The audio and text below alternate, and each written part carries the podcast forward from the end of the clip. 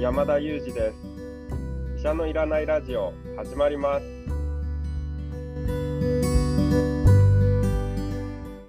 この番組はニューヨーク在住の医師山田裕二先生に健康にまつわる情報を質問し医者のいらない状態を医者と一緒に実現しようという矛盾した番組です。山田裕二先生の質問役は講談社の臼井颯が務めます。きたいテーマや質問は、ウェブマガジンミモレでの山田裕二先生の連載コーナーへお寄せください。感想は、ハッシュタグ、医者のいらないラジオでつぶやいていただければと思います。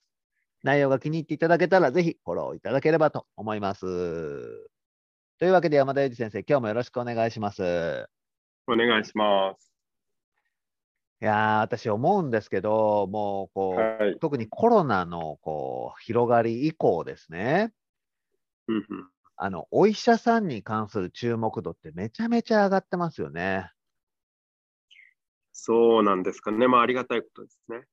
いや、だってこうして、まあ、山田裕二先生もそうですけど、こうしてポッドキャストや、えー、テレビで、あるいは他の各種のメディアで情報発信するお医者さん、SNS でご自分のアカウントを持っていて、そのフォロワーがすごく万を超えるような大きな単位になっている方も結構いらっしゃいますよね。そうですね、確かに。うん、それだけあのお医者さんのメッセージの発信をあの多くの人が求めてるってことだと思いますし、同時にあのこうどのお医者さんがどんなキャラクターかっていうのがすごく伝わってきて、僕、いいことだなとも思うんですよね。うん、なるほど。確かに、あんまりそういう目で見たことはなかったですね。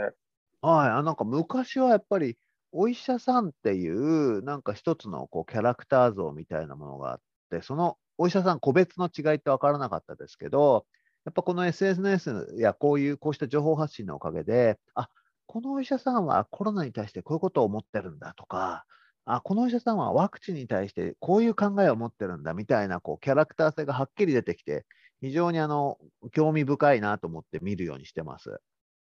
ああ、なるほど。まあ、それはいいことですね。なんかこう、一つのくくりで、医者はこうだみたいな言い方ではなくて、医者でも人それぞれ違うんだっていう理解が進むっていうのは大事ですね。あそうですよね。いや、でもそんな中で、同時に、あの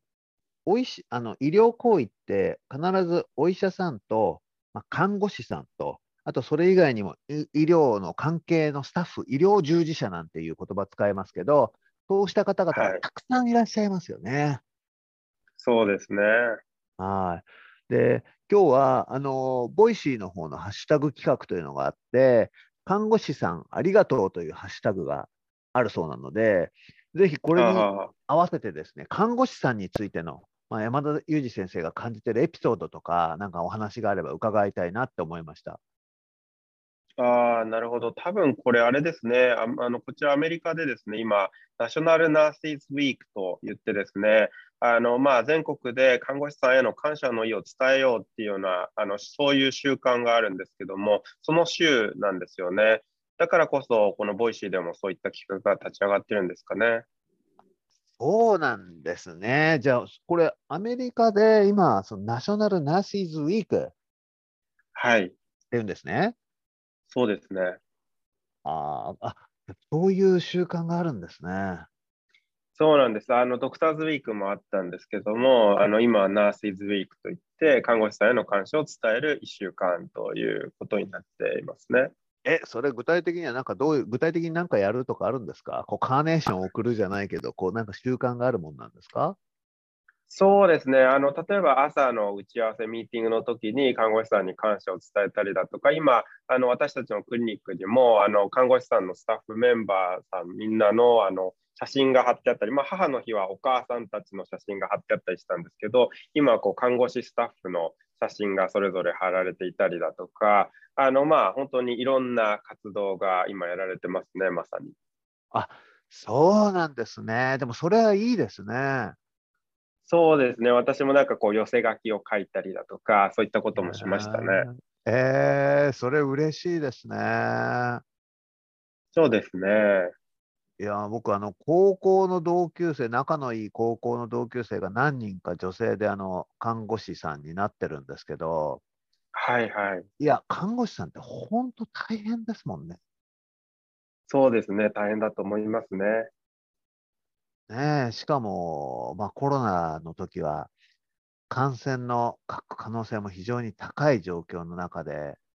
病院でね、あの患者さんのお世話をすることになったり、いや、本当に大変な仕事だなと思います。そうですよね。なんかよくこう医師がその医療現場の最前線だなんていうような言われ方をすることもあるんですけれども、本当に最前線に立っているのは実は看護師さんなんですよね。あの患者さんに一番近いところで仕事をしていて、医師は医師はですね、それよりも少し一歩下がったところというか、やっぱり医師がずっと付きっきりで患者さんにいるわけではなくて、医師は何人も担当して、こう次々にこういろんな患者さんを診察していくんですけども、看護師さんは本当にあの密接に患者さんと関わるところで働いているので、まあ、まさに最前線で働く医療従事者なんですよね。ああ、でも確かに言われてみれば、自分もあの入院とか、ね、病院に行く感じが、あの記憶はいっぱいありますけど、まあ、接点としても持ってる時間は看護師さんの方が圧倒的に長いですよね。そうですよね。やっぱり医師と顔を合わせるのっていうのは、1日に1回とか2回かもしれないんですけども、看護師さんとは何回も顔を合わせることになりますよね。そうですね。そして看護師さんがやっぱり、まあ、すごく優しい方だったりすると、それだけで気持ちが楽になったり、病気が良くなっちゃうような気がしますね。そうですよね。なんか、どんな薬よりも、そういったところにこそ、なんかこう、元気をもらったりしますよね。うん、あとね、ドクターでも、やっぱこう、もちろん人によってのだいぶ違いがあるんですけど、こう一瞬来て、ぴゅっと話してすぐ帰っちゃう人とかもいるじゃないですか。はいはいはい。だから、そうそう、そうするとなんかあんまりこう、ドクターに対する、こう、その時はね、感謝の気持ちがあまり起きなかったり、残念な気持ちになっちゃったりすることもありました。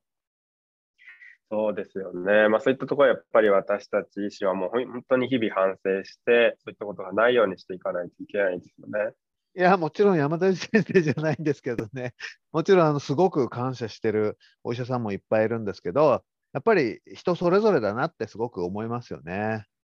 そうかもしれませんね。山田裕二先生はなんか看護師さんとのこうやり取りとかでこう印象に残ってることとかってありますか？いや、もうたくさんありすぎて、あの、とてもここで話が終えられるほどじゃないんですけども、私自身実はその日本にいる間に、本当にこういろんなところ、北海道から沖縄の離島までいろんなところで仕事をしたので、まあ、いろんな地域の病院の看護師さんと一緒に働かせていただく機会があって、まあ、あのそれでやっぱりこう本当にあの日々仕事をする中で看護師さんへの感謝っていうのは本当に大きくなっていったんですけれども、まあ、例えば慣れない土地、まあ、離島で働くとなって自分自身が唯一のその時のあの医師だなんていうような立場で働いたこともあるんですけどもそういった場合には患者さんどんな患者さんが来ても、まあ、まあ、もちろん拒めないですし、どんな患者さんでも診療しなきゃいけないんですよね。私自身は内科のトレーニングを受けて内科医として仕事をしているので、例えば小さなお子さんって診療の経験もほとんどなければ、知識もないので、まあ、素人同然なんですよ。ただ、一方で、その島唯一の医師になってしまった場合には、年齢関係なく、どんなお子さんが来ても、その人が唯一の医師なので、まあ、当然、医師に診察を受けるというような形でいらっしゃるわけですよね。そういう時ってやっぱりもう本当に自分自身も緊張するし、ベストを尽くそうと、いろいろ調べたりして、あの診療していくんですけども、そういう時のこう看護師さんの支えって本当に大きくてですね、まあ、その島でもう何十年も働いていますみたいな看護師さんが夜夜勤で自分で心細い時に常に横に立っていてくれていろいろアドバイスくれたりするんですよね。でどんなテキストよりも正確なこういう子にはこういう薬使うんですよ先生みたいなことを言ってくれてあのそういった時にも本当に何度も助けられてきたなともうこれも本当に感謝してもしきれないぐらいなんですけどもそういう思い出ってのは本当にたくさんあります。ああ、でも確かにそんな離島で一人の医師だとすると、内科専門とか言ってられないですもんね。られないんですよね。はい。そういう時に看護師さんの知識的な部分でも助けられることがあるってことなんですね。そうですね、知識と、あとやっぱり何より経験ですよね、もう30年も40年もその島で住民を守ってきたっていうような経験に勝るものはないなと思うんですけども、そういった時に本当になんていうか、こう、チーム診療って大事だなというか、自分一人でできないことでも、やっぱりチームだからこそ解決できるみたいなことがたくさんあるなっていうのを実感して、そういった時に本当にこう感謝の気持ちも大きくなったりするんですよね。あなるほど。医療もチーム戦なんですね。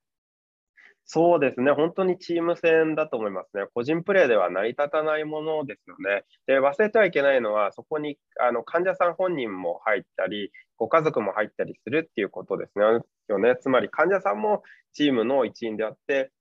患者さんもいろんなところであの貢献できるっていうところは忘れてはならないと思うんですけども、医師だけでは全く成り立たないもので、看護師さんだったり、あの理学療法士さんだったり、栄養士さんだったり、いろんな人たちが、まあ、力を合わせることで、まあ、1人の患者さんの健康を支えられたり、向上させたりということがやっとできるんですよね。